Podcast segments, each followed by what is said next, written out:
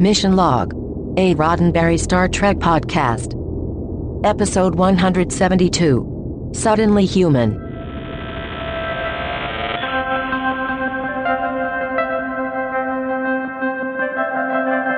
Welcome into another episode of Mission Log, a Roddenberry Star Trek podcast. I'm John Champion. And I'm Ken Ray. Each week on Mission Log, we watch an episode of Star Trek, taking it apart for messages, morals, and meanings, and trying to figure out whether all of it is something we can take with us today. And this week, Suddenly Susan. Oh, the cleanest San Francisco you will ever see in your entire life. Well, you know, that's the show that brought us uh, Kathy Griffin. Yeah. it, it yeah. is, and brought us brought us back Judd Nelson. Yeah, it really did. I was um, particularly a fan of Nestor Carbonell. Yeah, I think yeah, he was good. really kind of where he got his start. Um, loved him on The Tick as yeah. Bat Manuel. He's really good these days in uh, Bates Motel. Oh, really? Yeah, he's the sheriff. He's Sheriff uh, Romero. Okay. And uh, a little little tip of the hat there to George Romero. See, see, for my money though, that was a mm-hmm. that was a Barbie Barry vehicle. Really? You're a, particularly a Barbara Barrie fan? Yeah, can't say why exactly, but I am. All the way back to her days on Barney Miller, which actually weren't that far back by the time we got to Suddenly Susan. Sure. How sure. long are we going to talk about Suddenly Susan? The show's oh. called Suddenly oh. Human, by the way. Suddenly oh. Human. Oh, is the episode oh. of Star Trek, not to be confused with the movie Being Human or the TV series Being Human or the other movie Being Human. Can we break for about four hours so I can change my notes?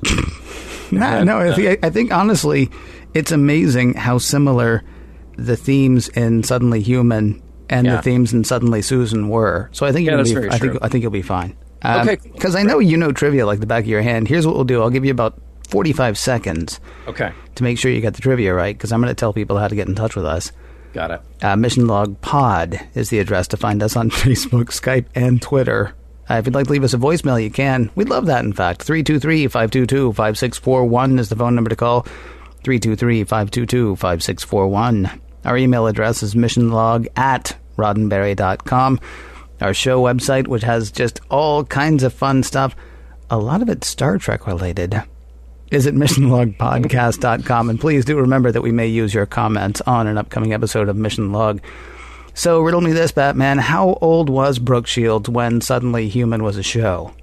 Oh, Yeah. Oh. See what I did? I sort of crossed Yeah. uh, across Circuit A to Circuit B there. you did. You did. Yeah. Yeah, I'll have to get back to you on that one. Okay. You've got some Uh, Suddenly Human trivia, though. I do, I do. I was able to pull that together while you did the, the credits there. So uh, today's episode was written by John Whelpley and Jeri Taylor. Now we mentioned Jeri Taylor's credit previously, but in order of production, this was actually the first episode that she worked on.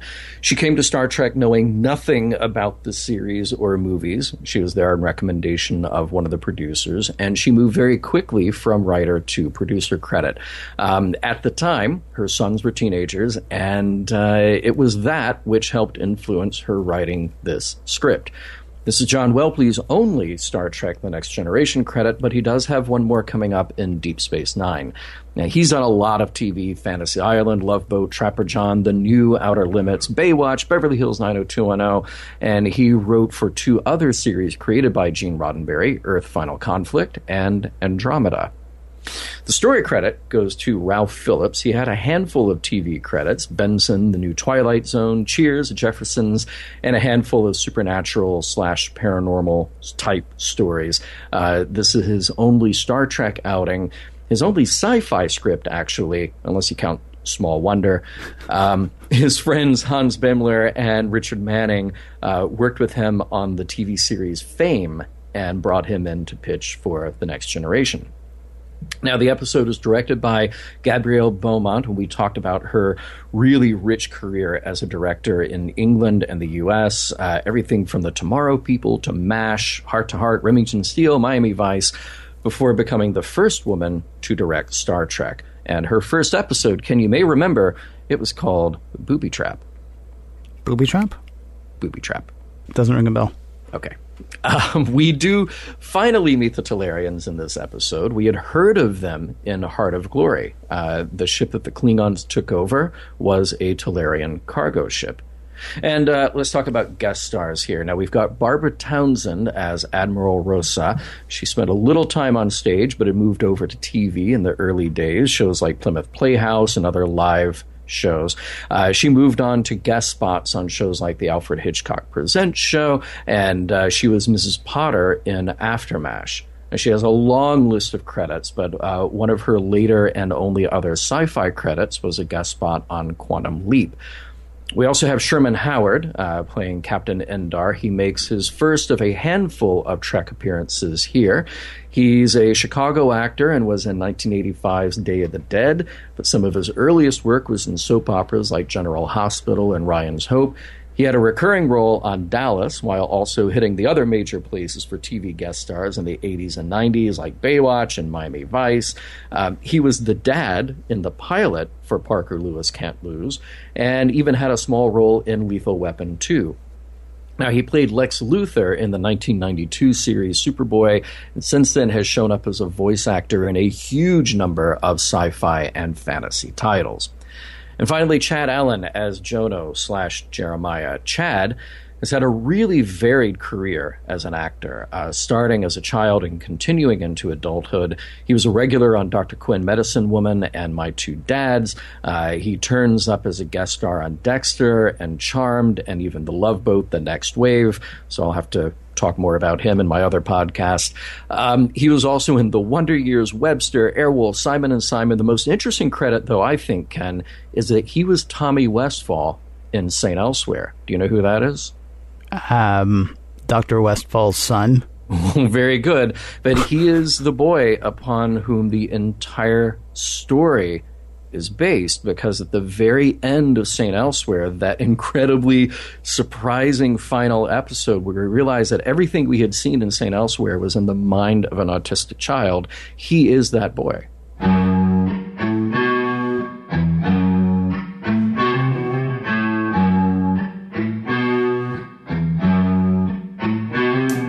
Wow, John. Ever heard of spoiler alerts? I had just started downloading and processing St. Elsewhere. No point now, I guess.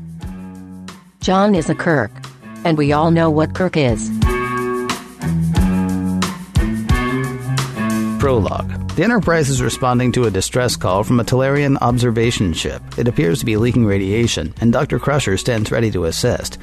There's just one thing feigning distress, then blowing up the ship with aid workers aboard is an old Talarian trick.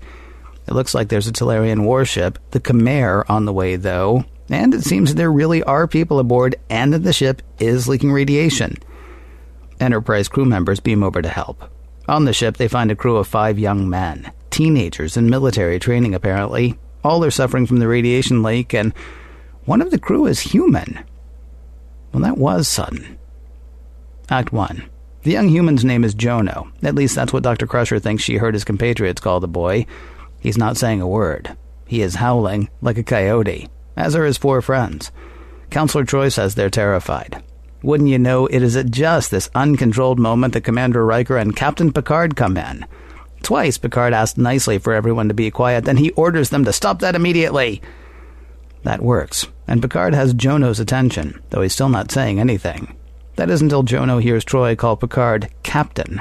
Suddenly he has a voice and a request. Take me home to my captain.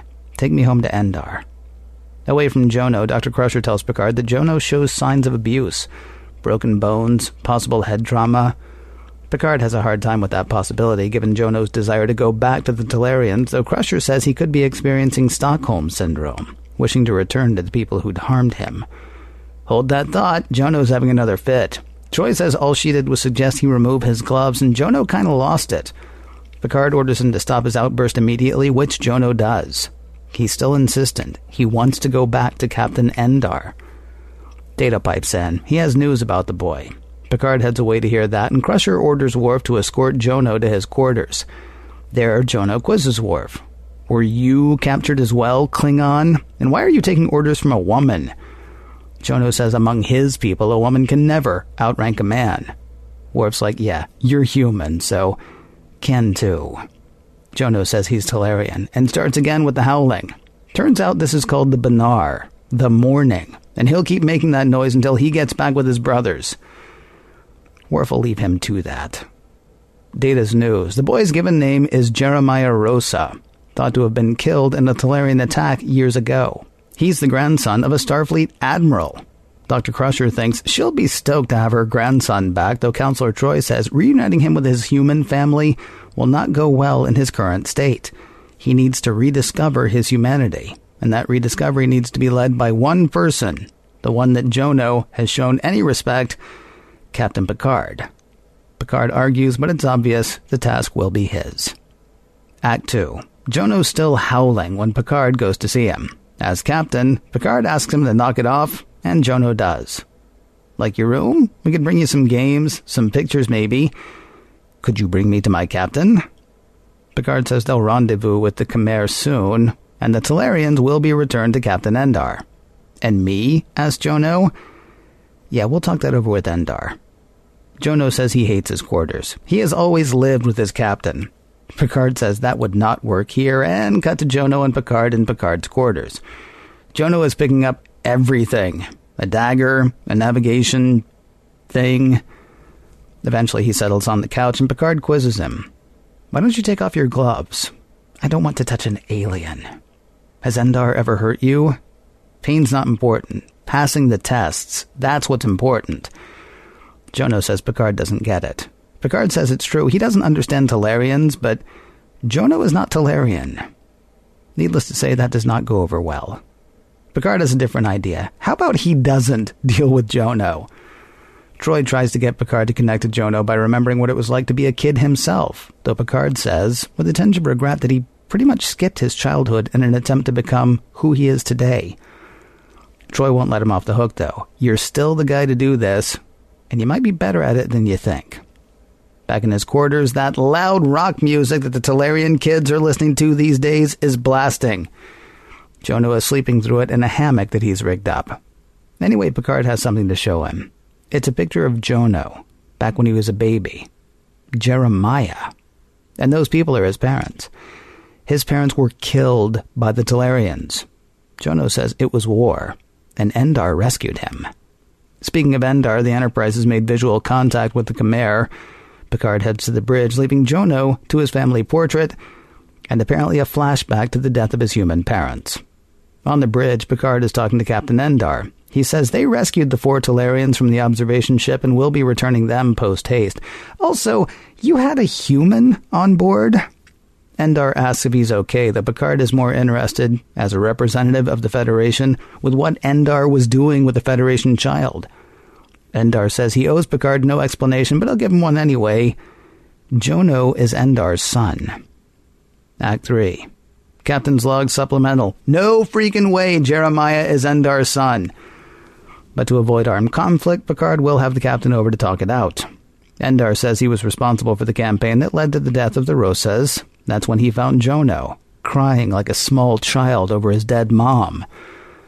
Mostly because he was a small child whose mom had just died. What, was he supposed to leave him there? Picard says he was supposed to let the Federation know about the boy, though Talarian custom says Endar was within his rights to raise the boy as his own. And the injuries? That was Jono being a kid. Kids break things. He was trying to impress his father. He will be a great warrior one day. Picard says, shouldn't he be allowed to be human? What with his actually being human and all? Endar says that's a forgotten part of Jono's past. Yeah, not by the Federation. Endar can have the four Talarians, but Jeremiah will stay with the Enterprise. Well then, Endar says the Enterprise will not be leaving this sector. Picard says Starfleet knows where he is, but Endar says so did the backup Talarian warships that he's called. You would be willing to go to war over this boy? Picard asks. Wouldn't you for your only son? Endar has an idea. Let me see Jono. It'll be obvious that I've been a good father to him. Dr. Crusher is against the idea, still considering the possibility that Endar has abused Jono. Troi, on the other hand, thinks they'll never gain Jono's trust if they keep him away from the one person he's known as father.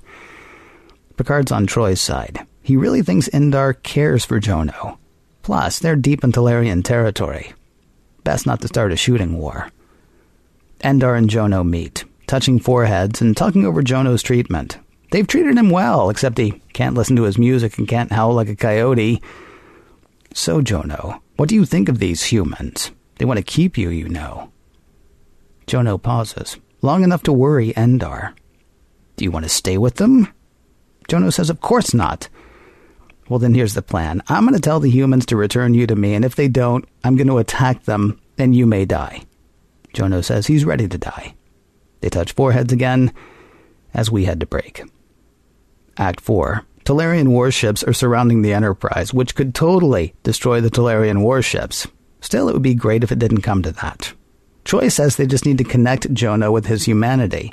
Then he'd choose to stay, and having reached the age of decision, Endar would have to go along with Jono's decision. Incoming message from Starfleet Command. It's Jeremiah Rosas Gammy. That's Admiral Gammy to you. They're too far apart for two way communication, but she had to send a message to her grandson as soon as she could, saying how grateful she is that he is alive and how much she's looking forward to seeing him. Jono is really frustrated. He can't listen to his music, he can't howl like a coyote, he can't run along the rivers of his home world. So Picard takes him to play some space racquetball. Jono is great at it, except for the part where the sounds give him flashbacks to the battle that led to the death of his parents. And suddenly he remembers everything his mother, her death. Before he remembered these things, he was strong. Picard says as deeply as he feels this hurt, he can feel joy. Jono doubts it, until he has his first encounter with the banana split in 10 Forward. A mishap with that and a spoon ends with ice cream all over Wesley Crusher. Everybody laughs, something no one has ever seen from Jono.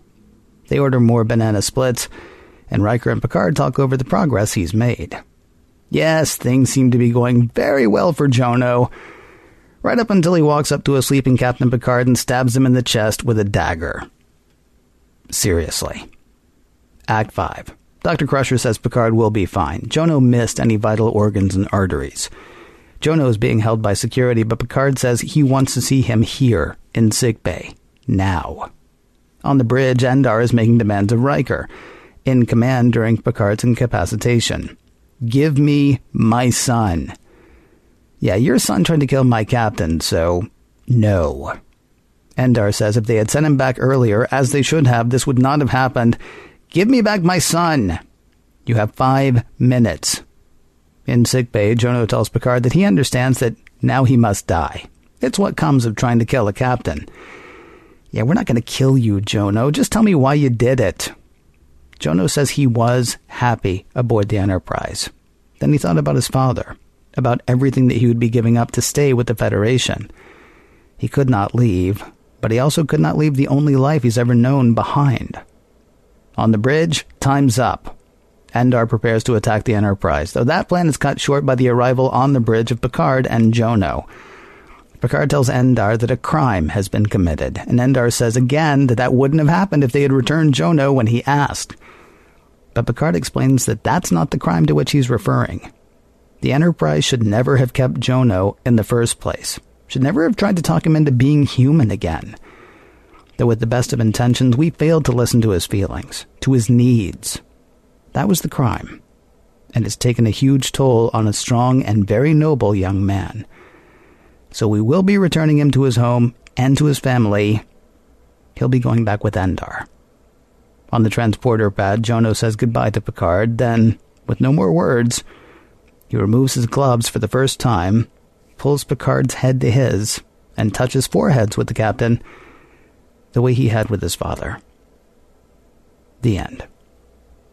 Ken, space racquetball. Space racquetball. It's like racquetball, but it's in space. Yeah, but it's in space. Yeah. Uh, yeah. some of the rules are the same, although the big, you know, But it's got way more way more space. it's well, it's got and yet less space. It seemed. Not very much space, but No. it's it's in space. I know, I know, it's pretty good. We also had an obvious failing of space cutlery in this episode, though. I know you're a huge fan of the space fork. I am. I am. Uh, the space spoon is just no good for space banana split, spacey. I know. yeah. I Yeah. know. I, I like that scene a lot. I, I mean, it, it's kind of goofy. It's kind of obvious, but uh, there's something that I liked about it. Um, I just maybe I just like the idea that there's sloppy melted ice cream that you can get instantly in uh, Ten Forward.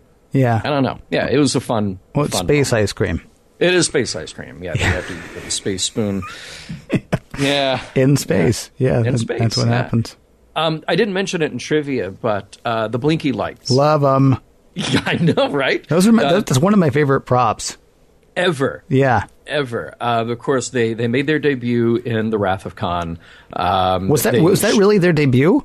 Yeah. I did not Yeah. realize that. Okay. Yeah, yeah. Uh, they showed up in Airplane 2. Yeah. Of course, when Shatner goes off on them. Uh, and just so much more. We have actually seen them. Uh, I think they were in Datalore. Uh, we've seen them uh, again in some other stuff. Um, a- and, here they make an appearance on the damaged Talarian ship. Now, Ken, we can get those from modern props. Can we really though? We can. We, How much would can they cost? Rent them. How much? They're they're going to cost like four times as much as Kevin's replicator How- uh, how- from from the survivors. So like a thousand bucks Uh, it's going to be about eight hundred dollars for the weekend? for a week. Ah, for a week? A week, Dude, it's the 50th anniversary. I'm sorry. As we record this, the 50th anniversary is coming up, and I'm just Well- saying. I'm just saying. well, here's saying. the question: Do do we rent Kevin's replicator? No, not if we can get those times. things. No, not if we can get those things. We just get them one time, and that that's our thing. That's Vegas, like baby. Your photo op with these things. It's Neon Central. Seriously. yeah. It, yeah. I, you know, those. That, I'll tell you why that has such a special place in my heart. Mm-hmm. It's not just because it's in Wrath of Khan. In fact, it was only later that I realized it was Wrath of Khan. It's one of the most hysterical things ever when when Shatner in Airplane Two is looking at it, and they're saying to him, "We still haven't figured out what it does, sir." And he says something like, "Well, NASA spent all this money on it. It has to do something. Keep working." right. That's such a right. great because it's like, yeah, it really doesn't make any sense at all, and yet there it is, and you gotta love, Love it. Yeah. And I love that pretty much every time it shows up, it's in the foreground of whatever shot. Well, it's it's flashy and, and big. Yeah, Kind of awesome. and flashing. Hey, I got a question. Speaking of props and such, uh, Yeah. is it my imagination, or did the Talarians raid the Klingon costumes from the original series? They look similar, don't they? They look very similar. In fact, yeah, yeah. in fact, if not for the uh, you know uh, uh, uh, stuff going on on top of the head, right. I would think that that's really what they had just done. They're not the same. Although I will say that pieces of the Talarian costumes will show up later as other other species, other aliens costumes in Mm-hmm. next gen. Okay. So yeah, Yeah, I, they had a they had a very original series Klingon feel to me. Mm-hmm. Both both the much so. costumes and the Talarians, honestly. mm-hmm. somewhat. Yeah, yeah. Although the Worf era, the next gen era Klingons definitely have more honor. I guess that's something that we talked about. Started in the movies, probably started in Star Trek three when we Right. started saying the whole thing about Klingon honor as opposed to just you know Klingon. The Klingons Klingons in the original series. Well, yeah, the Klingons in the original series were much closer to um, Ferengi, I think. Oh yeah. As far as just Yeah, yeah, yeah. get what you can. You got to screw over the other guy, so be it. Because you know, Right. woohoo, I'm going to win. Yeah. Right, right, right. Um, those scenes with Deanna and, and Picard, but the, the one in particular, Deanna just totally calls out Picard. And then not only does she call him out, she needles him further. I ask myself, has their relationship totally changed since the Borg incident? Because we, we talked about that moment uh, where in Family, she's standing in his quarters. Um, uh, presumably, she had been there. He actually welcomed her in. She didn't just show up. Um, Right. and and they had this much more personal conversation than, than they have had up until this point. This is the most personal their their relationship has been at any point up Yeah. until now. Um, it's a very charming scene uh, because it, it is fun to see him being uneasy. But man, does she lay down the law with him? Yeah. Uh, It's kind of great. I actually prefer the fun part. I mean, she does lay down the law, and that's cool too. But I love the part where he sits there and says, "So, you may not know this, but I am not great with kids." And she's like, "Oh, really? no I, idea. I, Yeah. I didn't know." yeah, all right. It was very, Yeah. it was very cute. I got to say too, where you're talking about sort of you know disarming moments. I loved Mm-hmm. Picard in his quarters Oh, when Jono was picking up everything. It's, it's Val, you please just put no, don't touch with the. It's very, it's very, very uneasy. Sort of like, oh wow, I really want to yell at this kid, but I'm trying to be, you know, sort of, I'm trying to sort of connect with him, so I can't. I mean, to the point, the the thing where he stands there and sort of like presses his hands together, like in front of his face, reminded me a bit of, um, was it Brandt from uh, The Big Lebowski, the Philip Oh, okay. Seymour Hoffman character? right. when when Lebowski's going through and touching everything and Brent Brandt. Yeah. Anyway, Right. reminded me Right. of that. It's a No, it, it was good. it's a fun moment. Yeah. I, I, I felt for Picard in that moment. Indeed. I really did. Yeah. Um, Now, there's a mention in the episode, um, and, and, actually, Dr. Crusher puts the name on it Stockholm Syndrome. Mm-hmm. And interestingly enough, just about two weeks ago, I was listening to another podcast talking about Stockholm Syndrome and, and just questioning if that's actually a thing. And the most interesting part of it is that Stockholm Syndrome by name does not show up in any medical or psychological literature. So it's not like in the, the DSM 5, it, it is not a thing that is recognized as a syndrome on its own. Hmm. Uh, and the, the path that this uh, podcast was taking was saying that it, it, could be more likely described as one of many expected paths of uh, a bigger category like uh, post traumatic stress disorder. Um, but the, this idea that uh, Stockholm syndrome just sort of gets kicked around, like you hear it in popular culture, you hear it on the news, but it's not really a thing. Like a psychologist wouldn't necessarily come in and say, "I'm diagnosing this person with Stockholm syndrome," because it's not actually a thing that is in diagnostic literature. Now, there's another label that they put on it called misplaced attachment. Um, and and really you would have to focus it uh, uh, on the on the kind of attachment that a victim uh, that would drive a victim back to an abuser, um, and they would put this in kind of a, a, wider category as well, like spousal abuse and and all these other kind of related incidents. But yeah, I thought that was interesting. That because of course when I hear it in the episode, I'm like, oh yeah, of course that's a thing because I've heard of it, but I didn't realize that medically when you get really uh, nitpicky about it, it's not actually a thing that is out there in the medical uh, and and psychoanalytic community. Hmm. Now, I was also uh, very interested in the connection between Worf and uh, Jono slash Jeremiah, um, especially considering that this was shot before Family, um, because it, it, now we didn't get a lot of Worf in this episode, just really that one moment where um, Jono is calling him out, saying like, "Hey, I'm I'm no more human than you are." Uh, and his idea of these two characters being products of their environment rather than their biology, hmm. um, I thought was uh, an interesting moment. Didn't go particularly far after that. Yeah, maybe no. I actually will have to come back to this later. Oh, really? I think there was zero connection between the two of them. They shared a scene together. That was it. Mm-hmm. It's interesting that you you say one of the writers of the show had no knowledge of TNG. Yeah, that makes a whole lot more sense. because I mean, well, it's just well, we'll have to come back to it. Jeri Jeri Taylor did do what a lot of other people do. She got the crash course. She got all the videotapes and had to go back and watch everything to get an idea of mm, uh, okay. what she was writing. Well, but, yeah, okay. Sorry, I, I, we'll come back to it. Trust me. Okay. Well, let's come back to Picard for just a moment because I mentioned that scene with um, Deanna, and we we learned that Picard didn't have a childhood. Uh, I, I, thought that was terrible and interesting, mm-hmm. since we got a taste of his childhood story with family. Yeah. Um, you know, it was um, him battling with uh, with Robert but I wondered that it, you know this stuff obviously taking place while he was a child, while he was a kid. Right. Uh, so yes, he he may have, as he told Deanna, changed his focus to Starfleet, and that was all he did was just study and try to try to get into Starfleet. But he was also a kid who was in this, you know, again, dare I use the word because I know people online get upset when I say this, um, but this quasi abusive relationship with his older older brother. Mm-hmm. You know, and, and clearly his uh, his family was around, his father was around. So I thought it was interesting to phrase it in this, this moment of realization of Picard saying he did not have a childhood. I think he did, but it clearly wasn't a very happy childhood. Well, it sounds to me like he like uh, what he was saying was that he skipped his childhood. And if you mm-hmm. think about it in a way, you could sort of see I mean, the, the argument between uh, Picard and Robert, or the arguments between Picard and Robert, you could actually, you could, you could probably make that case.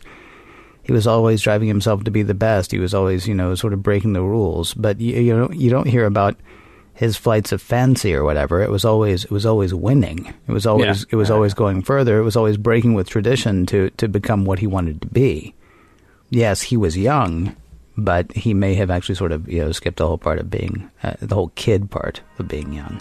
It's it's interesting, and and hopefully there will be more revealed about the Picard character in that uh, in that vein later on.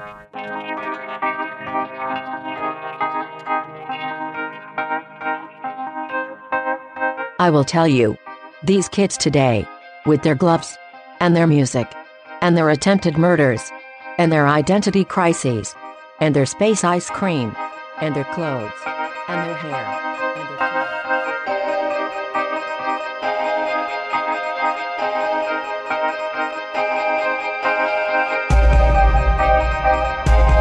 Ken, I don't think that the episode was necessarily about this, but it is uh, uh, an important sort of through line that comes up in the episode about Jeremiah Jono being abused. Hmm. So was he being abused? No. And uh, no, okay, all right, okay. Well, no, isn't that established? I mean, here's the thing. As soon as she named his injuries, I actually said out loud, well, that could just be, you know, he's growing up in a militaristic society. I, mm-hmm. I can't remember if I've told this here or not, but at one point, my little sister's pediatrician had to have a talk with my mother. He was like, "You, you, you've been in here a lot." Mm-hmm. And, you know, he wasn't concerned that my mom was doing something, but I think he was concerned that her father might be because he didn't know her father. He knew my mom. He didn't know her mm-hmm. father, mm-hmm. my stepfather. And I, I have very few good things to say about my stepfather, honestly. But one that I will say is he never hit anybody, as far as I know. My little sister had an older brother, um, three years older than she was. And then, of course, she had a much older brother, but, you know, she wasn't trying to impress me. She was trying to impress my younger brother, who was very active.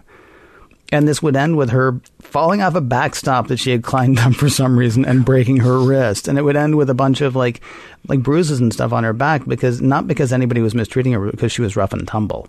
yeah, yeah. So when I heard what she listed as his as his injuries, and then thought about the fact that he was found as a 14 year old on a military ship with a bunch of other 14 year olds, it seemed obvious to me that he wasn't being uh, hit at all. But then, of course, once you meet uh, Endar, then it seemed doubly obvious. There was nothing shifty. And television, of course, if there was any hidden abuse, then he would have had this sort of like, "What are you accusing me of?" and you know, Right, shifty-eyed right, right, something or other. And he's like, "He's a kid. Kids do this, especially if you've ever been to a Talarian training, whatever." Because man, that's that's some hard living.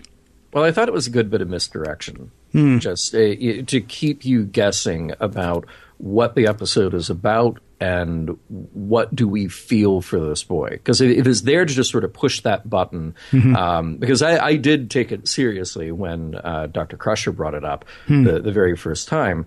Um, if it is there to sort of push that emotional button to make you think, oh my God, this boy cannot go back with, with, with whoever is bringing him up Hmm. because he is clearly being abused. And even if it is misdirection, and that's fine, you know, it, I, I thought it was interesting to raise the question to get it out there as a as a dramatic thing, but yeah, clearly the episode is not about that. This is not Star Trek: The Next Generation takes on child abuse. you know that that's not what the episode is. Now, if there is something to be said about that, though, maybe there is something about the moral or cultural relativism here that that would make you ask, well, is this boy unfit for life among the Talarians? You know, what is our position, uh, and putting us in the position of this, you know, mostly human Federation starship, putting ourselves in the position as Captain Picard, to ask, do we have some right over this? To say, well, okay, we'll we'll respect your culture up to this point. That this is how you do things. That you put fourteen-year-old boys on a ship and put them through war games, which seems completely crazy, you know. but, that's the way that your culture works. But but this particular boy can't handle it. You know, uh, even though he may protest that he can. Um, but I guess then you would have to do a study to see if every other Talarian boy has had similar kinds of injuries throughout their lives. And then we still got to ask, well, from our position, that's not right for our culture. But is that can we can we make a morally objective statement to say that it is wrong to put 14 year old boys through war games when particularly they are being bodily injured and almost dying, if not from the physical injuries like broken ribs, then certainly from exposure to radiation. Well, the exposure to radiation thing was an accident. Uh, certainly, well, but I mean, uh, let's put it. they all may they all may be accidents. Let's put it. The point di- is they're, they're putting themselves in harm's way. Let's put it a different way. What would you say about a half human uh, being raised by a culture that doesn't want emotions to be expressed by anyone, and so they're not allowed to be who it is that they're going to be, and you know they have to constantly tamp down, you know, what it is they might like for, you know, fear of upsetting their father or upsetting their society. Hey, uh, Sarek gets no Father of the Year award. but would you ever swoop in and take away Spock? Uh, that's a good question. I yeah, mean, I think may, it's a maybe goofy not, question. yeah, yeah. Actually, that was my point. Yeah. I mean, it, it, it, yeah, you're right. We haven't run the kind of test that we were running on everybody else. Maybe the Talarians have a slightly stronger uh, skeleton than does um, does a human. I mean, look at that mm-hmm. again. Look at the thing on top of their head. I mean, they, they, their you know skull is practically bursting out of their skin. It's so right. mighty. It didn't. It didn't feel like an overly an overly. Um, it didn't feel like a great bit of misdirection to me, but I apologize. No, that's fine. I don't know why I'm apologizing. I, I, I immediately I immediately jumped to the nah. He's just a kid thing. Yeah, yeah. No, and, and he is just a kid. And I think that's why it's interesting that they're able to do this within this show. Yeah. To, to sort of play with your sympathies, you know? Um, the other thing that I thought was an interesting undercurrent here was the idea of indoctrination. Um, we hear today about kids being recruited into ISIS and sort of giving up their identities in order to follow that ideology. Um, and I thought, you know, particularly with this boy, with Jono Jeremiah, that you can't talk someone out of an indoctrinated belief, whether it's political or religious or social, whatever the, the, the, case may be. It's, it's like trying to talk him out of a cult because his identity is purely wrapped up in the identity that he has been given by Captain Endar. Uh, okay. Why are we talking about indoctrination? He was raised by a different culture. That's what we're talking about. I mean, would you say that Russians are indoctrinated? Would you say that the Japanese are indoctrinated, or would you say the Chinese are indoctrinated? I mean, in some cases, maybe some people are, and in some cases, maybe you don't like the way their government is working, but you wouldn't swoop in and take a. I mean, I hope anyway. I couldn't help but think about all the all the boarding schools for the uh, for the for the for the first uh, for the first persons in Canada, or the schools, you know, where, where Native Americans were taken away from their Native American families and raised in, in, in church organizations. Mm. I mean, because we decided, we had a very imperialistic idea that, oh, what's happening with that is wrong. Now, there is a difference here in that Jono is human, that we can actually trace his, I mean, as opposed to being a completely different race. I'm not saying, you know, that sounded fraught with disaster. Jono has a Federation lineage, and we can actually go. We can we can call his grandma or his gammy. We we can call his nana right now and say, "Hey, we found your grandson. Do you want him?" And of course, she's going to say yes because you know, come on. Um, it it it just I, I, indoctrination doesn't seem like the right word here to me. He was raised by a different culture, and I would think that we would be beyond the point of saying, well, you know, different culture equals bad, or well, assuming I, I, that you know other culture mean well. I, I, don't think that indoctrination uh, immediately has a negative connotation, you know, in that saying that it is bad. But here's the thing: Jono or mm-hmm. Jeremiah, at the point that he was no longer Jeremiah, is being told one particular point of view, one particular ideology, mm-hmm. which is that aliens are bad I mean, mm-hmm. this idea that you won't take his gloves off to, to touch the unclean, mm-hmm. who are who are him.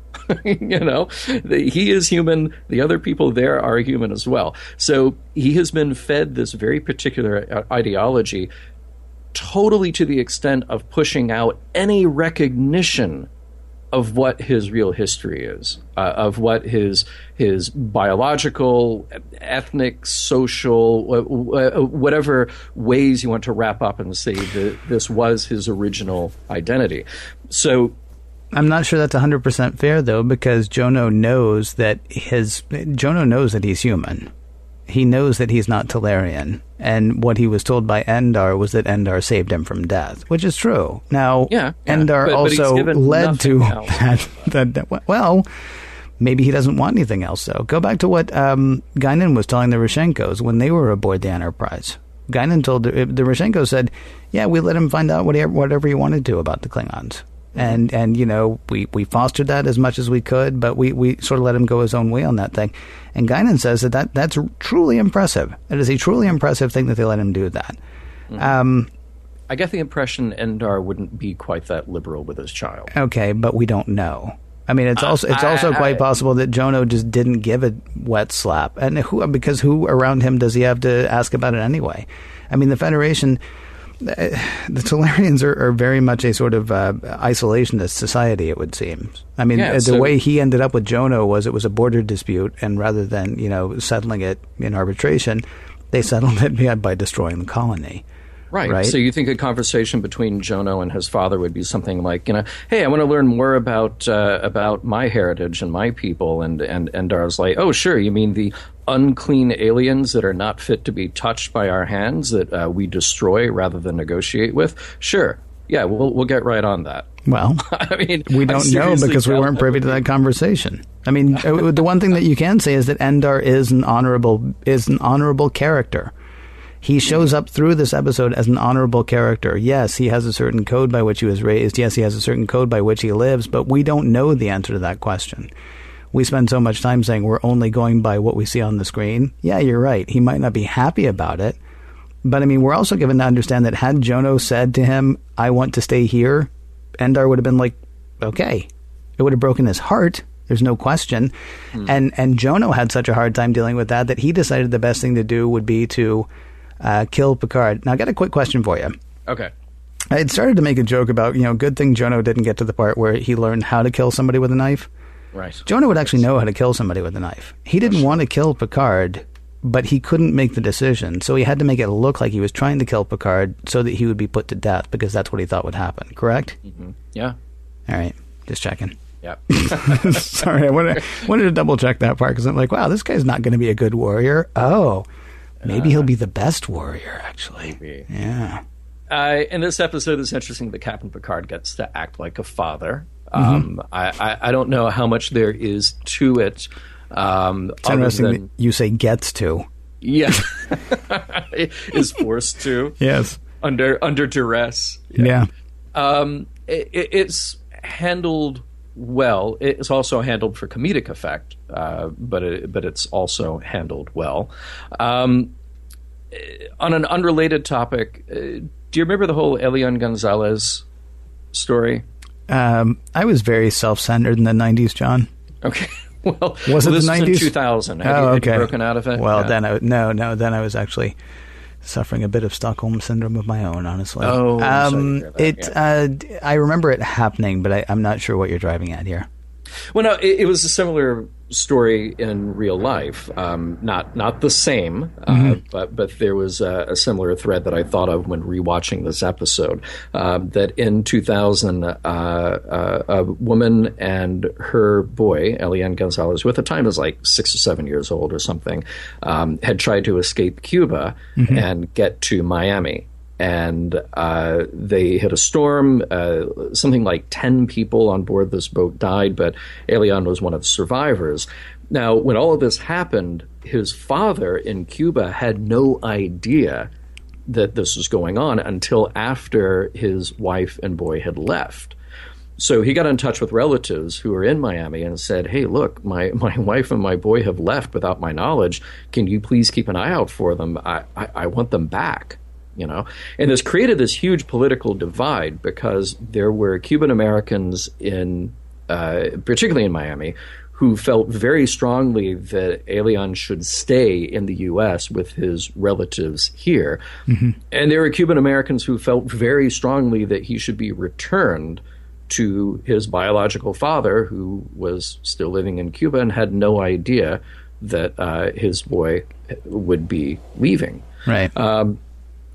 And cut to the end, and, and there's this fa- very famous picture, won a Pulitzer Prize that year, of a, a U.S. soldier holding a gun pointed at the American relative holding Elian Gonzalez in order to take him back.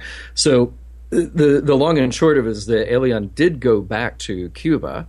Um, but it was an incredibly messy political and cultural struggle at the time.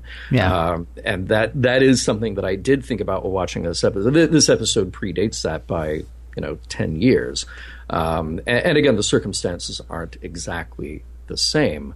Um, but the, uh, the, the strife and the fighting and the arguing of one culture over another and the arguing of what's best for the boy, because that, that's always what it came down to, was really heated and, and ate up a lot of uh, column inches in newspapers at the time.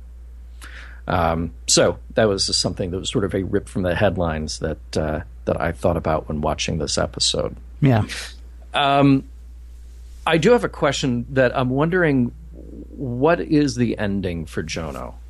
What, what, what's the, the happy ending and what's the unhappy ending here? So, did Picard and everyone else on the Enterprise have enough of a breakthrough with Jono to wake up his human side? Even if that's arguable that that's a good thing. Mm-hmm you know, because you can't argue that, that it's not or that at least it's inappropriate. And then I wondered could he be the first Talarian to bridge the gap so that the rest of his people don't just see humans as enemies? Or could he be so conflicted that he can't handle the the maybe internal turmoil or ridicule that we know is coming from the rest of his life since he's an outsider? I could see this going to a very dark place and and maybe staying with the Enterprise crew would have been the only happy ending, and that's happy in finger quotes. Of course, it it might have also started a war that Picard could not talk his way out of. That is not a very happy ending. Yeah. Um, but I really wondered. It, it, it was uh, a couple of important and dramatic scenes of Jono remembering his human life. First, when looking at the picture, and then when they were playing space racquetball. And it made you think okay, even though this kid is going back with Endar, even though this kid is so wrapped up in his life as a Talarian, he's now woken up this emotional part of himself about that history, about what happened to him. Right. Um, and I thought that, uh, well, it seems like there's more to the story to be told because of that. There may be. I mean, I've got. I don't know why I'm having such a hard time with some of this stuff. I, am hmm. having difficulty with some of the terminology that you're using. Yeah. Um, I mean, first of all, I don't know that the Talarians see the humans as enemies. What the what the Talarians didn't want was anybody else in their space. Again, they're isolationist, but they're not sure. aggressors. They do not want you know to dominate everything. They want to be left alone. I don't think they see humans as their enemies. I think they see encroachment as their enemy.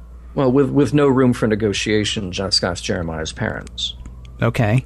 Well, I mean, they were in the wrong place at the wrong time. No, seriously. I mean, it's a terrible thing. Don't misunderstand me, but uh, there's a, there's a difference. I think there's a difference. Okay. I believe between being an aggressive enemy and being somebody who's going to defend what they see as their place. Now you say there's no room for negotiation, but obviously after the war there was room for negotiation. This did, this was not Picard didn't invite a Romulan captain on board the Enterprise. He invited somebody uh, with with whom we have a tenuous peace. I mean, he actually says, "Oh, look, we we've been cool for a long time. You really want to fight over this kid?" okay, so it starts with, "We've been cool for a long time," right? Yeah. I have a problem with the term enemy, I guess, uh, for some reason. Um, I also I don't know that it's it's interesting to me that you found so much to discuss here because to me the answer was obvious the whole time, which is not to say that I knew how it was going to end, but if it had ended any other way, I think I would have been a little bit upset. Mm. He he had to go back to Endar. He's he's Talarian, and to do anything else would have would have absolutely driven Jono mad. Um, you say he's in for a lifetime of ridicule. I don't know that that's necessarily true. The Talarians, it's possible, uh, despite their isolationism, it's possible they are better people than we are today as we record this. I'm not going to say the Talarians are better than the Federation, although I think in this episode, Endar was better than Picard in a lot mm. of ways. It's certainly possible they're better people than the Klingons. I mean, sure. J- Jono is the son of a warship captain. He is out training with other boys his age. It, it's possible and maybe even likely, given what we know of Talarian tradition, since he is the son of a warship captain, it's possible that he will be treated as a Talarian from now on. People might look at the top of his head and go, "Oh, missing a few bumps there, aren't you?" But otherwise, I don't see him. I don't see him as this is not Spock on Vulcan, which No, I is mean, which is funny because these are these are like warrior people who seem to look at this warrior kid and not see a human, but see a war a Talarian warrior kid. Whereas the completely dispassionate, completely non-emotional Vulcans, we always hear about Spock getting you know the tar beaten out of him, at least in, Right. in uh, or being made fun of in the animated series and uh, and of course in the reboot. But maybe we don't count those.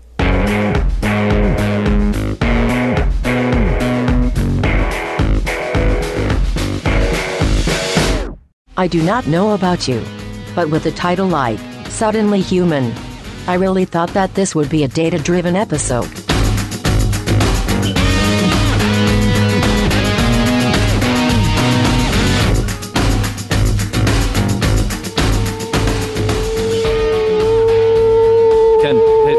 Wait, Ken, Yeah. what are you what are you doing? I'm doing the Benar because I'm sad that you know we're gonna be uh, we're gonna be ending the show pretty soon.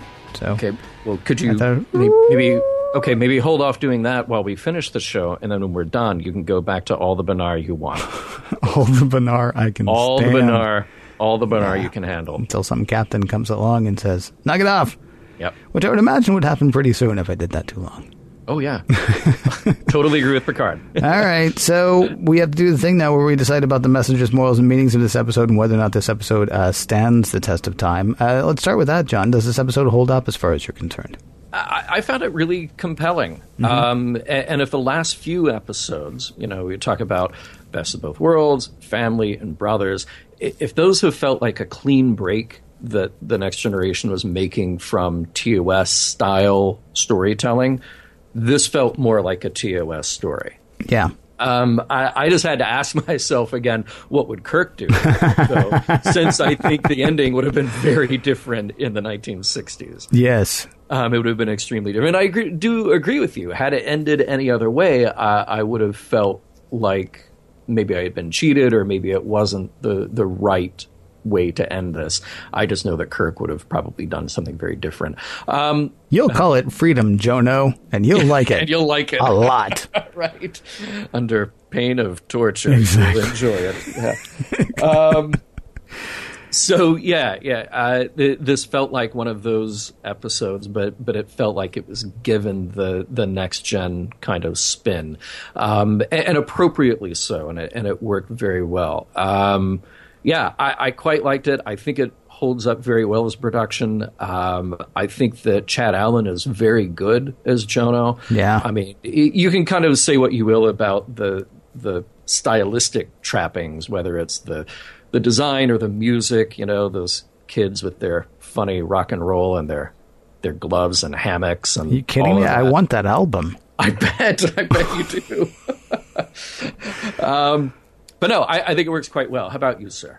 Um, I think it's a well acted episode, though. Uh, if I had a time machine, I would go back and pay the writers good money to write better parts for Wesley. Oh yeah, He's an ensign now. He's 17 or 18 years old, but he's still grooving on a banana split like he's seven. and and that kind of bothers me because he's he's seriously not a kid anymore. He is a young adult. And Uh, yet we're I- still we're still you know getting the sort of and what's Riker doing sitting there watching a 17 year old eat a banana split because that's all that's happening. Riker's actually holding a spoon. Are they going to share a banana split? I mean, what what is going on there? It kind of bothered me. I know you like that scene, and I know Look, I, I, I get very excited about food. So Is that maybe, Maybe that's it. yeah. who eats blue ice cream in a banana split? That's the other thing. Uh, uh, space ice cream. Well, it is space ice cream. That's true. Although I, Space ice been to uh, I've been to the Huntsville, Alabama Space and Rocket Center. Yeah. Space ice cream is not even supposed to be cold. It comes in little square packets, Uh, yeah, yeah. and you break it off and you eat it, and you're done. right. Um, I had no problem with the conclusion at which they ended. The problem that I had was with the amount of time it took to get there. Um, and like I said before, it's like it's like whoever wrote this episode knew nothing of Worf's past. We're just supposed to forget. I kept. I even thought about writing it into the to the recap. It's like, oh, and now they're Worf and Jono are going to talk about. Oh no, they're not. because they don't. I mean, eh, you know, while they're sitting there saying, I mean, and and it's I'm now on the other side of this fence. I have said for the past few weeks that I'm not certain that we're actually doing Star Trek justice by doing so much character development, but having s- hmm. done so much character development, it is now ludicrous how little character development there is here. Troi is saying what we have to do is really, you know, wake this kid up to the fact that he's human. Oh, Troi, the psychological counselor on the ship, is saying what we really need to do is snap this kid out of it, as opposed to think about, you know, what's going to be best for him or where, you know, who his family is or anything like that. Troi is in the room when Endar and Jono are together, and still nothing clicks with her that, okay, this is actually his family. This is where he needs to be. And while they're sitting there talking over what's going to be best for Jono, they got a guy right behind them who was raised in an almost exact situation, Yeah. right? He, his parents were killed. He was raised by somebody who were not his. Now, granted, he was not raised by Romulans, which would have made him really interesting, but uh, he's only really interesting as opposed to really interesting as far as I'm concerned right now. Um, I mean, he's he he lived through that. That this was not a Worf episode made absolutely no sense to me. Something along the lines of the bonding, Yeah. not completely the bonding, but at least they could have, they should have had some sort of meeting of the minds, and they don't. And that's that's craziness that Yeah. can only be accomplished by having somebody who, and I mean no offense. I mean she wrote a good episode. Don't get me wrong. It's just it, this would have been a great episode, season one because Yeah. we know too Yeah, yeah. much about these characters now for this episode. To, I mean, and I don't want to say the episode doesn't work, but I was frustrated by that part of the writing. Hmm. And I was honestly frustrated by the whole thing with the message as well. I don't know what the message is supposed to be if there is a message here. I think it was a great sort of study of a of a of a difficult situation. Um, It could be sort of against the uh, sort of boarding schools, like I mentioned earlier, for the Native Americans or the First Nations kids in uh, in uh, Canada. Except that this is not exactly that situation. Um, it could just simply be about not assuming that you know what's best for someone based on their genealogy or the color of their skin. It really seems to me that decisions like this would have to be made on a case by case basis, and yet I know they aren't. Even today, I know they aren't. Um, I don't know that there's an overall, you know, in case of displaced kids manual in this episode, unless it's in case of displaced kid, work out what's actually best for this individual child, not what automatically seems right. I know. I, I'm sorry. I went from does it hold up to what are the messages and all that stuff. But w- what about messages as far as you're concerned? Yeah, no, I, I think that's perfectly valid. I mean, it, it's not a you see Timmy moment, um, and like he said, might I not can- even want to be called Timmy. He might not. He might not. Jono, as our new Timmy. Yes. No, as I was watching it and trying to, in my initial pass, sort of making notes. Well, okay, is this about the abuse of a child? Is this about this? Is this about? And, and the answer at the end is really no.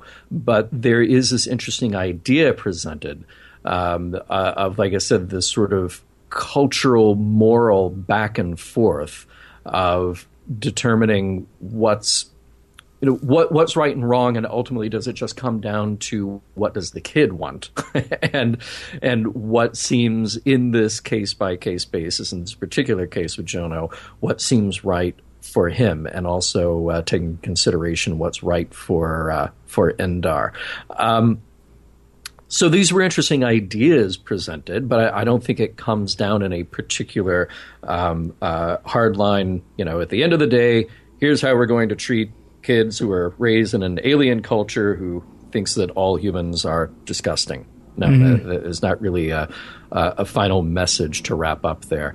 But I, I, I do like I do like the rumination. I do like the idea of people trying to determine what really is best, what is our moral obligation, and really at the end of the day, is it not our fight to pick? Do we sit this out and and let things go back to the way they were?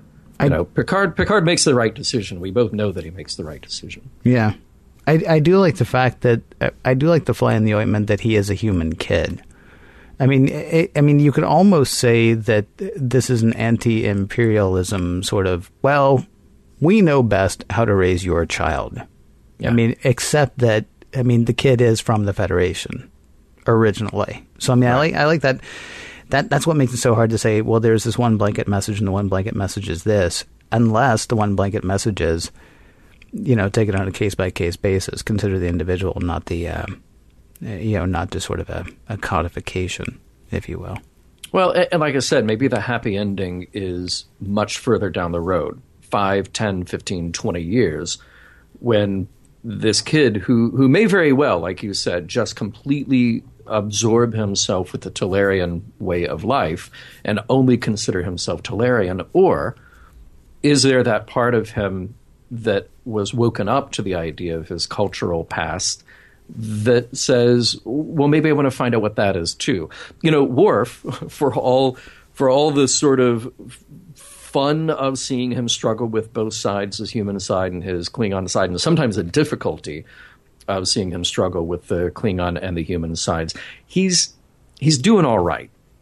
you know, he's he's working this out okay, and he seems to have come to some kind of peace with his parents uh, when we last saw them in uh, in family. Mm-hmm. Um, so uh, I would like to think that maybe Jono would find that as well and be able to, like I said, bridge that uh, cultural gap.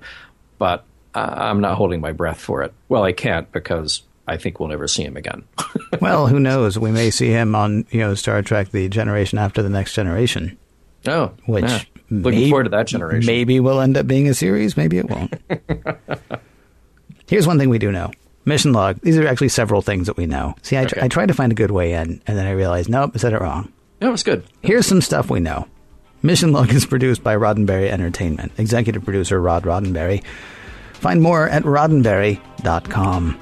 For more exciting Star Trek podcasts, be sure to check out Trek FM, that is Trek.fm. And for the latest in Star Trek news and discussion, be sure to visit TrekMovie.com. Next week, remember me.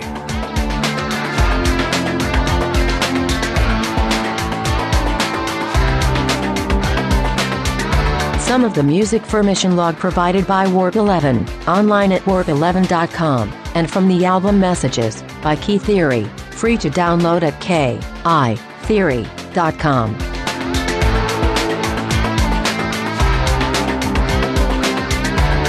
I am not usually a touchy feely being, but I would totally touch foreheads with you. And transmission.